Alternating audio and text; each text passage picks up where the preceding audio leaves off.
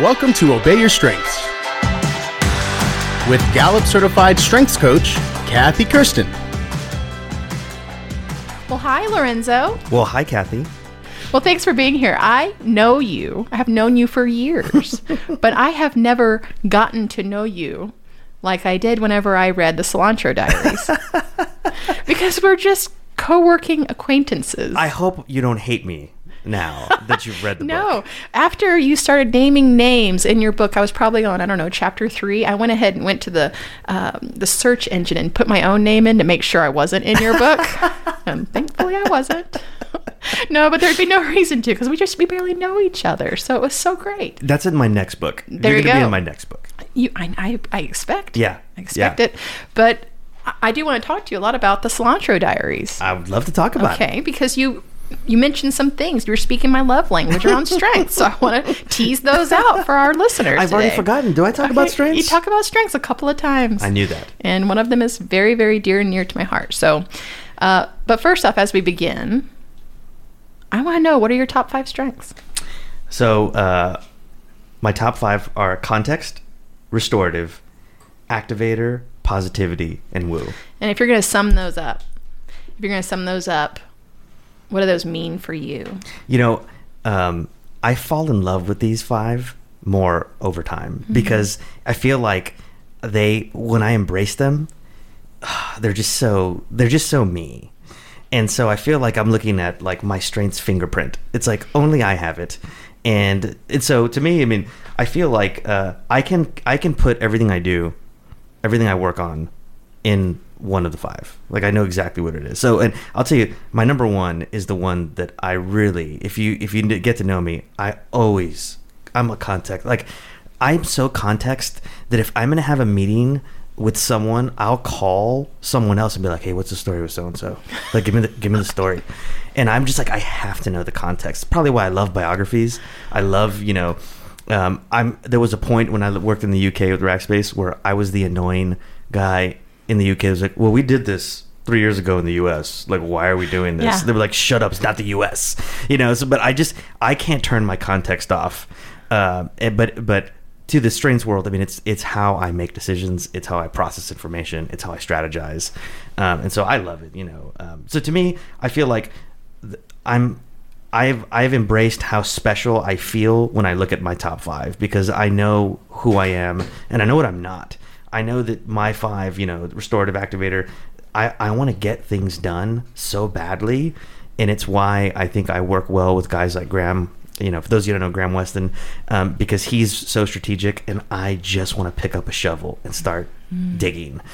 And so I think we go well together because I want to get things done, but also I want to get them done in a way where we're not creating enemies, where we're where we're winning people over to our cause, and that's what my strengths I think like sum up for me. Yeah, your positivity and woo is easy to see.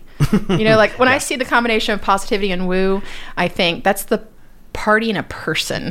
I want to go sit by that person. And I think Yeah. that's what you were known for across the Rackspace culture. By the way, you and I met at Rackspace. Yes. but getting to know you and reading your book showed us the other sides of you, that context and restorative piece. And by the way, this is a great book. The Cilantro Diaries is a great book for. Thank you. well, not just that. I was going to finish my oh, sorry. Okay, Period. It's a great book. Dot, It dot, is a good book, a great book for recent graduates. When you say, Yeah, you know, when I was writing it, I had I I had one of my nephews that just joined the Navy. Like I had him in mind hmm. because I went, I need to give him something to take with him. And then my other nephews are about that getting into the workforce age. And so I just thought to myself, I really want to save them the pain, all the pain that I went through. And so that was kind of my urgency was I had a very specific audience in mind, but I knew if I could hit it, if I could, if I could hit it for them, I could hit it for other people. And I think that's what's really happened is people go, oh man, I bought this for my son or my daughter, you know, and I, you know, uh, had a guy that said, I called a family meeting as soon as I read your book. And I was like, what? And I just thought, oh my gosh, I should have taken it more serious. Oh, oh, that's awesome. Well, I think it shows the personal journey you've taken through your context activator. So Yeah. follow me for this for a second. But Okay. your context was constantly looking for backstory or wisdom That's so to speak, That's right? And your activator is gunning, right? I want to be a director. I want to keep moving. I want to be like the next step, growth, growth, growth. or or you know to the restorative i'm constantly looking so i can fix the problem i'm dealing with right now. You know whether it was you know i'm in my current job bagging groceries or being a director. Like i part of my context was i need to read a book for the context to solve the problem i'm in right now. And then oh it works and then i'm so happy when it works i have to tell everyone look it worked And I love it because you put it all into a book. So Yeah. awesome. well, in your book, you did talk about strengths in several different contexts. And the first way you introduced it is what probably the way that you're known best in your book is about the idea of a personal board of directors. So let's just talk about that for a Mm. Yeah. moment. Yeah. About how you didn't talk about strengths finder language per se. You just talked about strengths in philosophy or strengths in um, in general, right? Right. And so when you're thinking about your personal directors, why is it so important to select your personal directors based on their strengths and not just because of who you like or who you admire? So when I was writing the book, I was also listening to the audiobook of Walt Disney. And uh, and it was so cool. And actually, I'm so glad I get to geek out with you on this because when I was reading his book, I could start picking off Walt Disney's strengths based on descriptions that people had of him. There was one, you know, uh, so ideation. That guy. I mean, as we can probably tell, he w- oozed ideation. Um, he was an ideation machine. He was a um, uh, he was a futuristic guy, so he had futuristic guaranteed. Um, he was also command. I mean, like he, I could start picking off these strengths, um, and I, but I realized that when you read his book, without a partner, he would have been homeless. I'm convinced of it. He had no business acumen per se. Like he, like, and actually, he had no desire to do business. He wanted to create, and without his brother Roy, Roy was the one that went and got all the money, you know, made the business this business so that his brother Walt could do all this crazy hmm. stuff. And so when I was reading that book while I was writing my book, I thought, you know, it just so happened they were brothers that had compatible strengths, but they needed each other. I mean, they could not have built that company without it. And I thought this is very similar to my personal board of directors. Is it the people on my board, like Dax, who you know, you know, um, he has he has strengths that I that actually I would be uncomfortable with myself having them, but because he has them and I trust him, I feel safe in their presence. Whenever he has a problem, his command says, "We need to deal with the problem right now." And oh, I'm so passive aggressive. I will avoid it. I'll do anything. I'll do anything to not address it. And this is why Dax is my best friend. Is that nope, we're gonna deal with it right now. And I'm like, I don't want to deal with it. And so to me, you know, I think that when you're and and when you're in when you're tackling life, you have to go find those people that that finish the puzzle, right? And I think that's what is so beautiful about strengths. Mm-hmm. Does I that answer your question? Heck yes, I love it. So, it, you know, you painted a picture for me in that story about finding someone. You, you get to be who you are and find someone that you're not, and then don't try to become them. Right. Just put them in such a circle of influence in your life that they get to speak into your plans, your career. That's exactly your right. pathways, whatever you're going, what direction you're going in, and the, and you give them authority. Well, and also too, I think that the people I, I, I when I was at Rackspace, as you know, there were so many freaking smart people at Rackspace, and I was just so overwhelmed by the sheer number of brilliance. And so I would just have all these crushes. Like I had all these intellectual crushes. And that guy I talk about in the book, Brian Thompson. Yeah. I mean, he was just so in control of the emotion. My woo is like riding a bull. You know, like I mean, I'm, you know, can I stay on? And he was in control. He knew he did not waste words and he did not let his control he did not let his emotions rule him like I feel like I did mine. And so I had such a crush on him and I went, I'm never going to be him, but I want to sit close to him because I want some of his that that to rub off on me. And then but then I got the next best thing which was we were roommates for a brief time in London. And so I got to draw from the well. And then I got to become his friend. Then I got to call him for advice. And that is, you know, I think part of the strange journey is that I could not be him ever. But if I invited someone like that into my circle, man, am I going to make better decisions. That's awesome. it's awesome to use a tool like Yes. strengths to think Yes. about how you round out your board of directors. There's another example in the Cilantro Diaries when you talk about strengths, and you talk about it in the team context. And I would even venture to say that it works culturally, but you say this that teams need a shared language, Mm. and strengths can be a shared language. Tell me more about what that means to you. Yeah, I think that to me, um, I think that when you have a shared language, it's almost like being invited into a gang, and you go like it, it's it's almost like the uh, secret decoder ring. We ha- we have this thing that you if you're on the outside, you kind of you don't get it, right? You know. And what I love about strengths is that I think people like to be a part of a club. And so when when you have the strengths language and you meet someone that has it, you instantly boom boom. But but I think that to me, um, uh, I forget the book that I read, but there was a there was act- it was a it was a leader that Rackspace brought in for one of our our offsites, and he was talking about how the brain is not designed to be diverse. Do you remember that? Steve. Steve. Okay, I need to write his name down later. So, but do you remember that talk? Yes, Where he was- diversity. Where he was, like, uh, all the accounting guys, raise your hand. They were all together, and he said, "Our brain does not."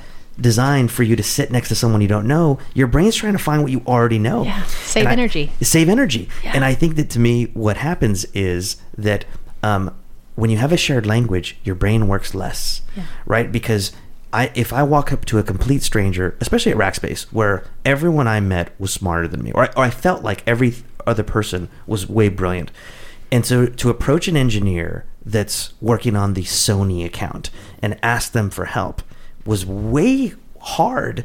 But if I had their strengths and I go, oh, you you're an activator, I'm an activator too.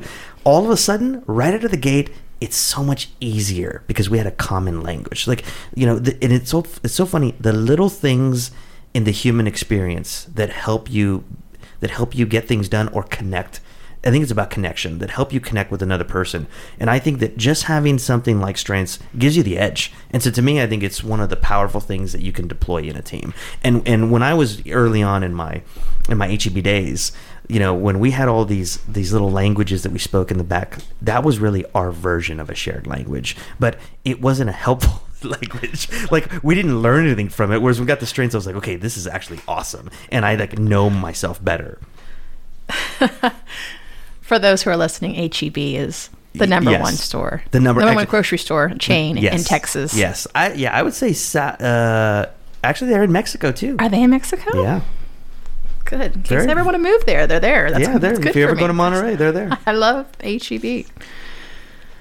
In the Cilantro Diaries, you say something like, both life and work are a team sport, and you become a force of nature when you do it together.